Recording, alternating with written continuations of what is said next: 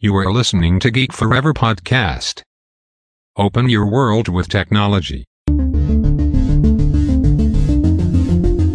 This is Geek Monday.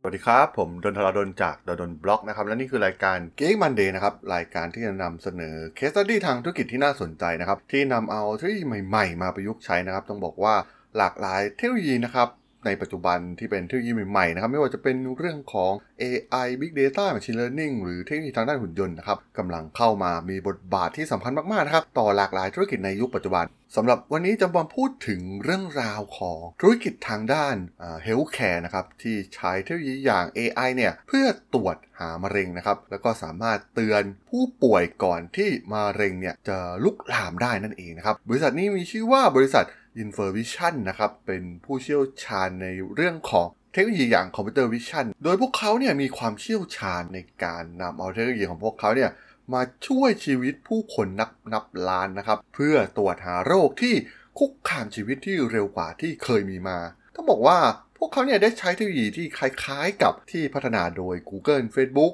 หรือบริษัทอื่นๆนะครับที่ใช้เทคโนโลยีทางด้านปัญญาประดิษฐ์ในการตีความข้อมูลที่เป็นภาพนั่นเอง ซึ่งบริษัท Information เนี่ย ได้กล่าวถึงเรื่องของเทคโนโลยี AI ของพวกเขานะครับ ที่กลายเป็นแพลตฟอร์มดูแลสุขภาพที่มีความแม่นยำและมีการใช้งานแล้วที่โรงพยาบาลในประเทศจีนและญี่ปุ่น และกำลังจะเปิดตัวไปทั่วโลกนะครับ ต้องบอกว่ามะเร็งเนี่ยถือเป็นสาเหตุการเสียชีวิตอันดับต้นๆในจีน และมะเร็งปอดเนี่ยก็ถือว่าเป็นโรคที่ร้ายแรงที่สุดของประเทศพวกเขานะครับ อัตราการรอดชีวิตของอผู้ป่วยที่เป็นมะเร็งเนี่ย ส่วนมากเนี่ยจะเกิดขึ้นเมื่อสามารถตรวจเจอพบในระยะเริ่มต้นได้ อย่างไรก็ตามเนี่ยมันก็ต้องมีอุปกรณ์นะครับที่ล้ำสมัยที่ให้ผู้ป่วยเนี่ยสามารถมาถ่ายภาพทางการแพทย์ เพื่อตรวจสอบความเสี่ยงในเรื่องของการเป็นมะเร็งนั่นเอง ซึ่งแน่นอนครับว่าการใช้อุปกรณ์เหล่านี้เนี่ยมันก็ค่อนข้างที่จะมีราคาที่แพง แล้วก็ใช้กระบวนการในการทำงานค่อนข้างนานนะครับ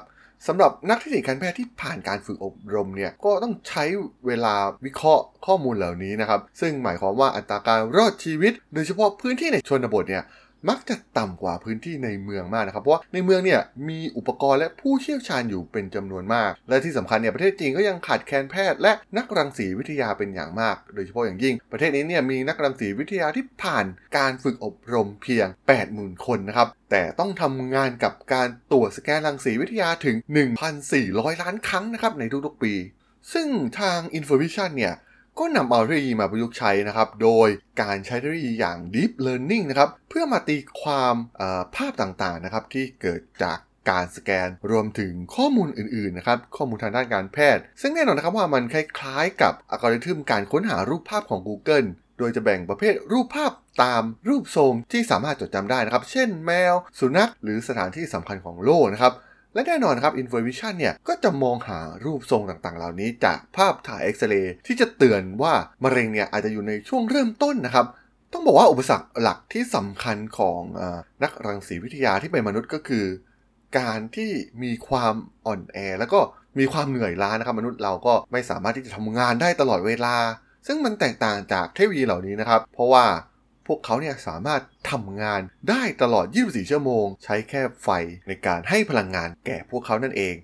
และสิ่งที่สำคัญอีกอย่างก็คือความผิดพลาดนะครับ ต้องบอกว่าเนื่องจากการที่ต้องทำงานหนักตรวจสอบภาพหลายร้อยภาพหลายพันภาพต่อวันเนี่ยมันทำให้เกิดอาการเหนื่อยล้า และอาจจะทำให้เกิดผลที่ผิดพลาดในการตรวจสอบข้อมูลเหล่านี้ได้ แต่ AI เนี่ยไม่เคยเหนื่อยนะครับแล้วก็มีการฝึกอบรมข้อมูลอย่างแม่นยำ ข้อมูลจะผิดพลาดน้อยมากๆนะครับ โอกาสที่จะวินิจฉัยผิดพลาดเนี่ยมีน้อยกว่ารังสีแพทย์ที่เป็นมนุษย์อย่างแน่นอนนะครับ ซึ่งเฉินกวนนะครับผู้ก่อตั้งและ CEO ของ Infovision เนี่ยได้กล่าวเรื่องนี้นะครับที่เขาเห็นคนจีนจำนวนมากนะครับ โดยเฉพาะผู้ที่อาศัยอยู่นอกเมืองเนี่ย วกเขามักจะไม่ได้รับโอกาสในการตรวจสุขภาพแบบละเอียดนะครับ โดยใช้อุปกรณ์เครื่องมืออย่าง CT สแกน MRI หรือเครื่องถ่ายเสเรนะครับ ที่ต้องใช้เครื่องมือที่มีคุณภาพสูง ซึ่ง พวกเขาเนี่ยไม่สามารถเข้าถึงได้นะครับ เมื่ออยู่นอกเมืองแน่นอนนะครับ สิ่งที่เกิดขึ้นก็คือกว่าจะรู้ว่ามีบางอย่างผิดปกติเนี่ย พวกเขาก็อาจจะต้องรอไป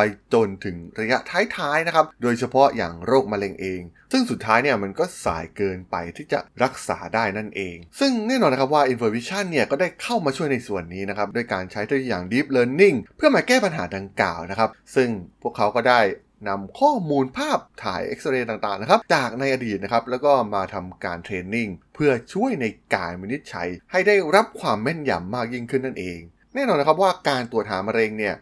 สามารถที่จะประยุกต์ใช้เทคโนโลยีของ Information ได้นะครับ ซึ่งข้อมูลต่างๆ เนี่ยก็คือข้อมูลทางการแพทย์นะครับที่มาจากโรงพยาบาลต่างๆ ในประเทศจีน ซึ่งเป็นข้อมูลเอ็กซเรย์ผู้ป่วยและการสแกน CT ที่มีมากกว่า 1 0 0 0 0แสนครั้งนะครับของภาพทั้งหมด ซึ่ง Information เนี่ยก็ได้ใช้เทคโนโลยีอย่าง Deep Learning นะครับเพื่อฝึกอบรมกับชุดข้อมูลเหล่านี้นะครับเพื่อหาผลลัพธ์ โดยพวกเขาสามารถที่จะนำข้อมูลเหล่านี้นะครับมาวิเคราะห์ได้อย่างรวดเร็วยิ่งขึ้นนั่นเอง ซึ่ง ระบบเนี่ยก็จะทำการนำข้อมูลจากผู้ป่วยนะครับที่เข้ารับการตรวจมะเร็งเนี่ยก็เข้าอัลกอริทึมของพวกเขา แล้วก็ระบบเนี่ยก็สามารถที่จะเตือนเมื่อเจอข้อมูลที่อยู่นอกสิ่งที่มันคิดว่าเป็นสิ่งที่ปกตินะครับก็คือสิ่งที่ผิดปกตินั่นเอง มันก็จะเตือนออกมานะครับผ่านระบบ ซึ่งเมื่อประมวลผลข้อมูลด้วยข้อมูลที่มากยิ่งขึ้นเรื่อยๆเนี่ยก็ทำให้อัลกอริทึมเหล่านี้เนี่ยมีประสิทธิภาพมากขึ้นในการตรวจจับมะเร็งในระยะเริ่มต้น ซึ่งเมื่อพวกเขาเรียนรู้มากขึ้นเรื่อยๆว่าสัญญาณของมะเร็งเป็นอย่างไรเนี่ยก็สามารถที่จะเตือนเหล่าผู้ป่วยได้นั่นเองนะครับโดยแพลตฟอร์มตัวนี้เนี่ยสามารถที่จะใช้ภาพเอ็กซเรย์หรือ CT สแกนได้นะครับ ซึ่งอาจจะไม่จำเป็นต้องใช้การสแกนระดับสูงอย่าง MRI ที่มีราคาแพงนะครับ ซึ่งแน่นอนนะครับอย่างเอ็กซเรย์หรือ CT สแกนเนี่ยอาจจะเข้าถึงคนจำนวนมากได้มากกว่า แต่ว่าแน่นอนว่า MRI เนี่ยอาจจะสแกนละเอียดกว่า แต่ว่าสุดท้ายเนี่ยอัลกอริทึมก็สามารถเรียนรู้เพื่อประเมินผลลัพธ์ได้ เมื่อได้รับข้อมูลจำนวนมหาศาลนั่นเองนะครับ โดยเฉพาะโรงพยาบาลในเมืองเนี่ยสามารถเข้าถึงข้อมูลเหล่านี้ได้ ก็สามารถนำมาเป็นเคสเพื่อเทรนนิ่งให้กับอัลกอริทึมของพวกเขา โดยทาง Information เองเนี่ยก็ได้ประกาศว่ามีความร่วมมือกับกว่า 200 โรงพยาบาลทั่วโลกนะครับ แล้วก็ปัจจุบันเนี่ยมีการใช้เทคโนโลยีเพื่อวิเคราะห์การสแกน 20,000 ครั้งในทุกๆวันนะครับ ซึ่งการประยุกต์ใช้ AI เหล่านี้นะครับ จะนำไปสู่การเปลี่ยนแปลงทางดิจิตอลอย่างแท้จริงในการถ่ายภาพทางการแพทย์แบบดั้งเดิม โดยจะเป็นการทำงานร่วมมือกันนะครับระหว่าง AI และบุคลากร แล้วก็ทำให้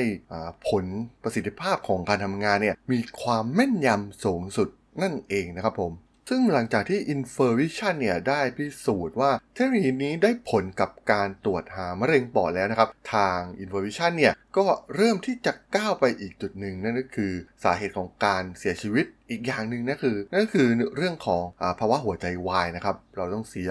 คนที่เรารักหรือพ่อแม่ของเราเนี่ยไปในเวลาก่อน วัยอันควรในหลาย ๆ เหตุการณ์เนี่ยเป็นเรื่องที่น่าเศร้ามาก ๆ นะครับ ทาง Information จึงก้าวต่อไปด้วยการที่จะนำเอาเทคโนโลยีเหล่านี้เนี่ยไปช่วยในการตรวจจับสัญญาณเริ่มต้นของจังหวะของการเต้นของหัวใจนั่นเองนะครับ ซึ่งอาจจะช่วยเตือนให้ผู้ป่วยเนี่ยระแวดระวังก่อนที่จะเกิดภาวะหัวใจวายได้ในอนาคตนั่นเอง ซึ่งถือว่าเป็นอีกหนึ่งสาเหตุที่สำคัญของการเสียชีวิตนะครับในประเทศต่างๆ ทั่วโลกนะครับ และมีความน่าสนใจนะครับว่าทาง Information เนี่ยเน้นว่าเทคโนโลยีของพวกเขาเนี่ยไม่ได้มีไว้เพื่อทดแทนแพทย์นะครับ แต่เพื่อมาช่วยให้แพทย์เนี่ยทำงานได้เร็วขึ้น และมีประสิทธิภาพมากกว่าที่เคยทำได้ในอดีตนั่นเองครับผมสำหรับเรื่องราวของ Information ใน EP นี้เนี่ยผมก็ต้องขอจบไว้เพียงเท่านี้ก่อนนะครับสำหรับเพื่อนๆที่สนใจเรื่องราว case study ทางธุรกิจที่น่าสนใจนะครับที่นำเอาเทคโนโลยีใหม่ๆ มาใช้เนี่ยก็สามารถติดตามกันได้นะครับทางช่อง Geek Forever Podcast